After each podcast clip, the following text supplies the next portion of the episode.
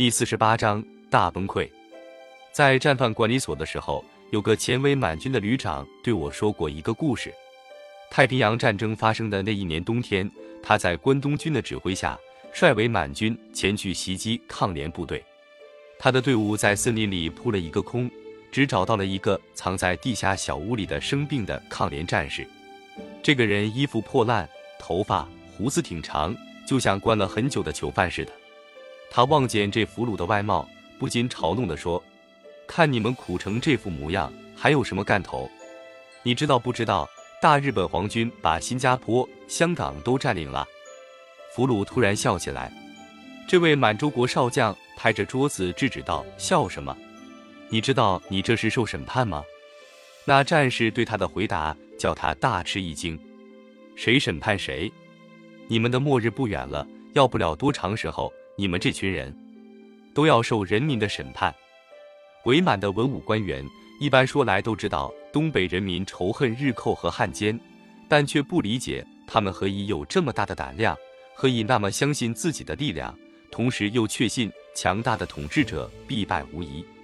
我从前一直把日本帝国主义的力量看作强大无比、不可动摇，在我心里，能拿来和日本做比较的，连大清帝国。北洋政府和国民党的中华民国都够不上，至于老百姓，我连想也没想过，究竟是谁强大无比，是谁软弱无力？其实早有无数的事实告诉过我，但是我极不敏感，一直到从吉刚嘴里透露了出来的时候，我还是模模糊糊。有一次，关东军安排我外出巡幸，一年有一次，去的地点是延吉朝鲜族地区，我的专车到达那里。发现大批的日本宪兵和六个团的伪军，把那里层层围了起来。我问吉刚这是什么意思，他说是防土匪。防土匪何用这么多兵力？这土匪可不是从前那种土匪，这是共产军啊！怎么满洲国也有共产军？共产军不是在中华民国吗？有的，有的，小小的有的。吉刚含含混混回答着，转移了话题。又一次。关东军参谋在例行的军事形势报告之外，特地专门向我报告了一次胜利。在这次战役中，抗联的领袖杨靖宇将军牺牲了。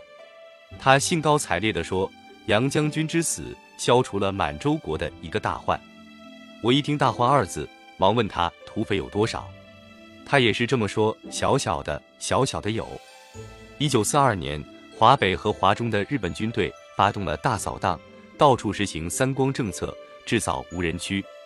有一次，吉刚和我谈到日军对华北共产军的种种战术，如铁壁合围、疏壁扫荡等等，说这给大日本皇军战史上增添了无数资料。我听他说的天花乱坠，便凑去说共产军小小的，盒饭上用这许多新奇战术。不料这话引起了他的嘲弄。皇帝陛下倘若有实战体验。必不会说这话。我逢迎道：“愿闻其详。”共产军这和国民党军不一样，军民不分。嗯，军民不分。举例说，嗯，就像赤豆混在红沙土里。他看我茫然无知的样子，又举出中国的鱼目混珠的成语来做比喻，说日本军队和八路军、新四军作战时，常常陷入四面受敌的困境。后来他竟不怕麻烦。边说边在纸上涂抹着解释：共产军不管到哪里，百姓都不怕他。当兵一年就不想逃亡，这实在是大陆上从来没有的军队。这样队伍越打越多，将来不得了，可怕，这是可怕的。他不由自主地摇头感叹起来。看见这位大日本皇军将官居然如此评论小小的敌人，我惶惑的不知说什么才合适，拼命地搜索枯肠。想起了这么两句：杀人放火，共产共妻，真是可怕。只有鬼才相信这个。他粗暴地打断了我的话。过了一会儿，他又用嘲弄的眼神看着我说：“我这并不是正式评论，还是请陛下听关东军参谋长的报告吧。”说着，他把刚才涂抹过的纸片都收了起来，放进口袋。我逐渐地觉出了吉刚的非正式评论。比关东军司令官和参谋长的正式评论比较近乎事实。织田千吉发动鹿门坎战役时，为了证实他的正式评论，曾把我和张景惠等都请了去参观日本飞机超过苏联飞机的速度表演。事实上，那次日军被打得落花流水，损失了五万多人，植田也因之撤职。吉刚在非正式评论时说：“苏军的大炮比皇军的射程远多了。”藏在吉刚心底的隐忧，我渐渐地从收音机里越听越明白。日军在各个战场失利的消息越来越多，报纸上的赫赫战果、堂堂入城的协和与标题，逐渐被玉碎字样代替。物资贬乏情况严重，我在封锁重重中也能觉察出来。不但是搜刮门环、弹筒等废铜烂铁的活动。伸进地宫里来，而且内研官员家属因缺乏食物，也纷纷来向我求助了。强大无比的日本统治者开始露馅，无畏的皇军变成样样畏惧。因为怕我知道军队供应质量低劣，关东军司令官特地展览了一次军用口粮，请我去参观。因为怕我相信从收音机里听到的海外广播，送来宣传日军战绩的影片给我放映。不用说，我不相信这些，就连我最小的侄子也不相信。给我印象最深的，是日本军人流露出来的恐惧。占领了新加坡之后，到东北来任关东军某一方面军司令长官的山下奉文，当时趾高气扬、不可一世的狂态还留在我的记忆里。可是到了一九四五年，当他再次奉调南洋，临行向我告别时，却对我捂着鼻子哭了起来，说这是最后的永别。此一去是不能再回来了。在一次给肉蛋举行践行式时，我又看到了更多的眼泪。肉弹是从日本军队中挑选出来的士兵，他们受了武士道和中军的毒素教育，被挑出来用肉体去和飞机、坦克碰命，日本话叫做提挡。吉冈从前每次提到这种提挡，都表示无限崇敬。听那些事迹，我确实很吃惊。这回是关东军叫我对这批中选的肉弹鼓励一下，为他们祝福。那天正好是阴天，风沙大作。践行地点在同德殿的院里，院里到处是一堆堆的防空沙袋，更显得气象颓丧。肉蛋一共有十几个人，排成一列站在我面前。我按吉刚写好的祝词向他们念了，然后向他们举杯。这时我才看见这些肉蛋个个满脸灰暗，泪流双颊。有的竟应验出声，仪式在风沙中草草结束了。我心慌意乱，又急着要回屋里去洗脸。吉刚却不离开，紧跟在我身后不去。我知道他一定又有话说，只好等着他。他清了清嗓子，嗯了几声，然后说：“陛下的祝词很好，嗯，所以他们很感动，嗯，所以才流下了日本男子的眼泪。”听了这几句多余的话。我心说：“你这也是害怕呵？你怕我看出了肉蛋的马脚？你害怕，我更害怕了。”一九四五年五月，德国战败后，日本四面受敌的形势就更明显了。苏联的出兵不过是个时间上的问题。日本过去给我的印象，不管如何强大，我也明白了他的孤立劣势。最后崩溃的日子终于来了。一九四五年八月九日的早晨。最末一任的关东军司令官山田乙三同他的参谋长秦彦三郎来到了同德殿，向我报告说，苏联已向日本宣战了。山田乙三是个矮瘦的小老头，平时举止沉稳，说话缓慢。这天他的情形全变了，他急促地向我讲述日本军队如何早有十足准备，如何具有必胜之信心。他那越说越快的话音。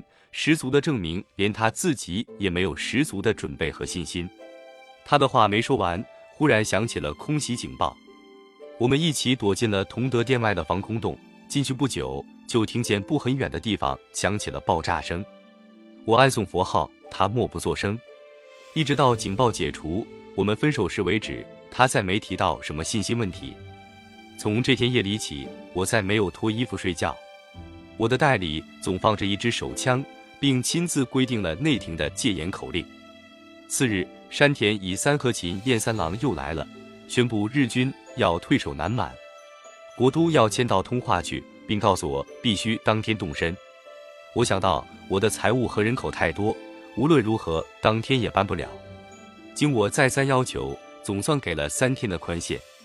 从这天起，我开始受到了一种新的精神折磨。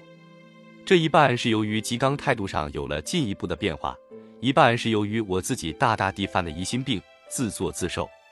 我觉出了吉刚的变化，是由于他在山田乙三走后，向我说了这么一句话：“陛下如果不走，必定首先遭受苏联军的杀害。”他说这句话的时候，样子是恶狠狠的。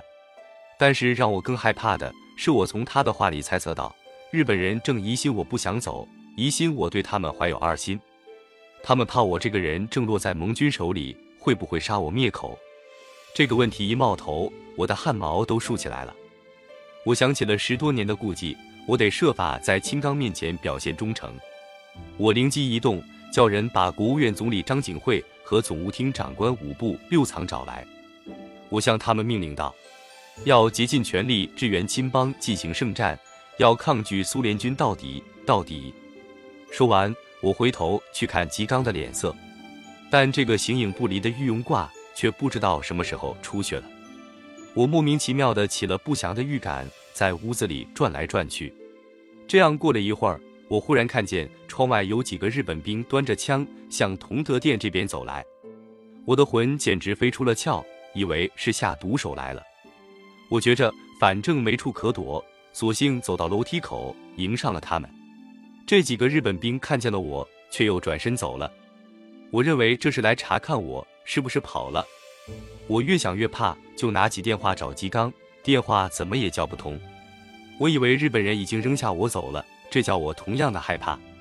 后来我给吉刚打电话，电话通了，吉刚的声音很微弱，说他病了。我连忙表示对他的关怀，说了一堆好话。听他说了谢谢陛下，我放了电话，松了一口气。这时我感到肚子很饿，原来一天没吃一点东西了。我叫剩下来的随师大礼给我传膳，大礼说厨师全走了，我只好胡乱吃点饼鱼。十一日晚上九点多，吉刚来了。这时我的弟弟、妹妹、妹夫和侄子们都已先去了火车站，家里只剩下我和两个妻子。吉阿对我和随行的一些随侍们用命令口气说：“无论是步行。”或是上下车辆由桥本虎之助工捧神器走在前面，无论是谁经过神器，都需行九十度鞠躬礼。我知道这真到了出发的时候了。我恭恭敬敬地站着，看祭祀长桥本虎之助捧着那个盛着神器的包袱上了头辆汽车，然后自己进了第二辆。汽车开出了地宫，我回头看了一眼，在建国神庙上空升起了一股火苗。在通往通化大栗子沟的路上，火车走了三夜两天。本来应从沈阳走，为了躲避空袭，改走了吉林梅河口的路线。两天里只吃了两顿饭和一些饼干。沿途到处是日本兵车，队伍不像队伍，难民不像难民。在梅河口，车停下来，关东军司令官山田来到了车上，他向我报告日军打了胜仗。击毁了多少苏军飞机和坦克？但是在吉林站上，我却看到一幅相反的景象：成批的日本妇女和孩子叫嚷着拥向火车，向拦阻他们的宪兵哀求着，哭号着。在站台尽头处，日本士兵和宪兵厮打着。大栗子沟是一座煤矿，在一个山湾里，与朝鲜一江之隔。清晨，白雾弥漫着群山，太阳升起之后，青山翠谷，鸟语花香。景色极美，在当时，这一切在我的眼里却都是灰暗的。我住的地方是日本矿长的住宅，有七八间房，这种日本式的房间隔音不好，所以成天闹哄哄的。八月十三日到了这里，过了两天惊惶不安的生活。八月十五日，日本就宣布投降了。当吉刚告诉了我天皇陛下宣布了投降，美国政府已表示对天皇陛下的地位和安全给予保证。我立即双膝跪下，向苍天磕了几个头，念诵道：“我感谢上天保佑天皇陛下平安。”吉刚也随我跪了下来，磕了一阵头。磕完头，吉刚愁眉苦脸地说：“日本关东军已和东京联系好，决定送我到日本去。不过，他又说，天皇陛下也不能绝对担保陛下的安全，这一劫要听盟军的了。我认为死亡已经向我招手了。”张景惠、五部六藏和那一群大臣参议找我来了。原来还有一场戏要演，他们拿来了那位汉学家的新手笔，我的退位诏书。我站在犹如一群丧家犬的大臣参议面前，照着念了一遍。这个第六件诏书的字句已不记得了，只记得这件事。这篇诏书原稿上本来还有那少不了的仰赖天照大神之神麻、天皇陛下之保佑，可是叫桥本虎之助苦笑着给划掉了。桥本担任过守护天皇的禁卫师团长，后来又做了守护天照大神的祭司长，可算是最了解天皇和天照大神的人了。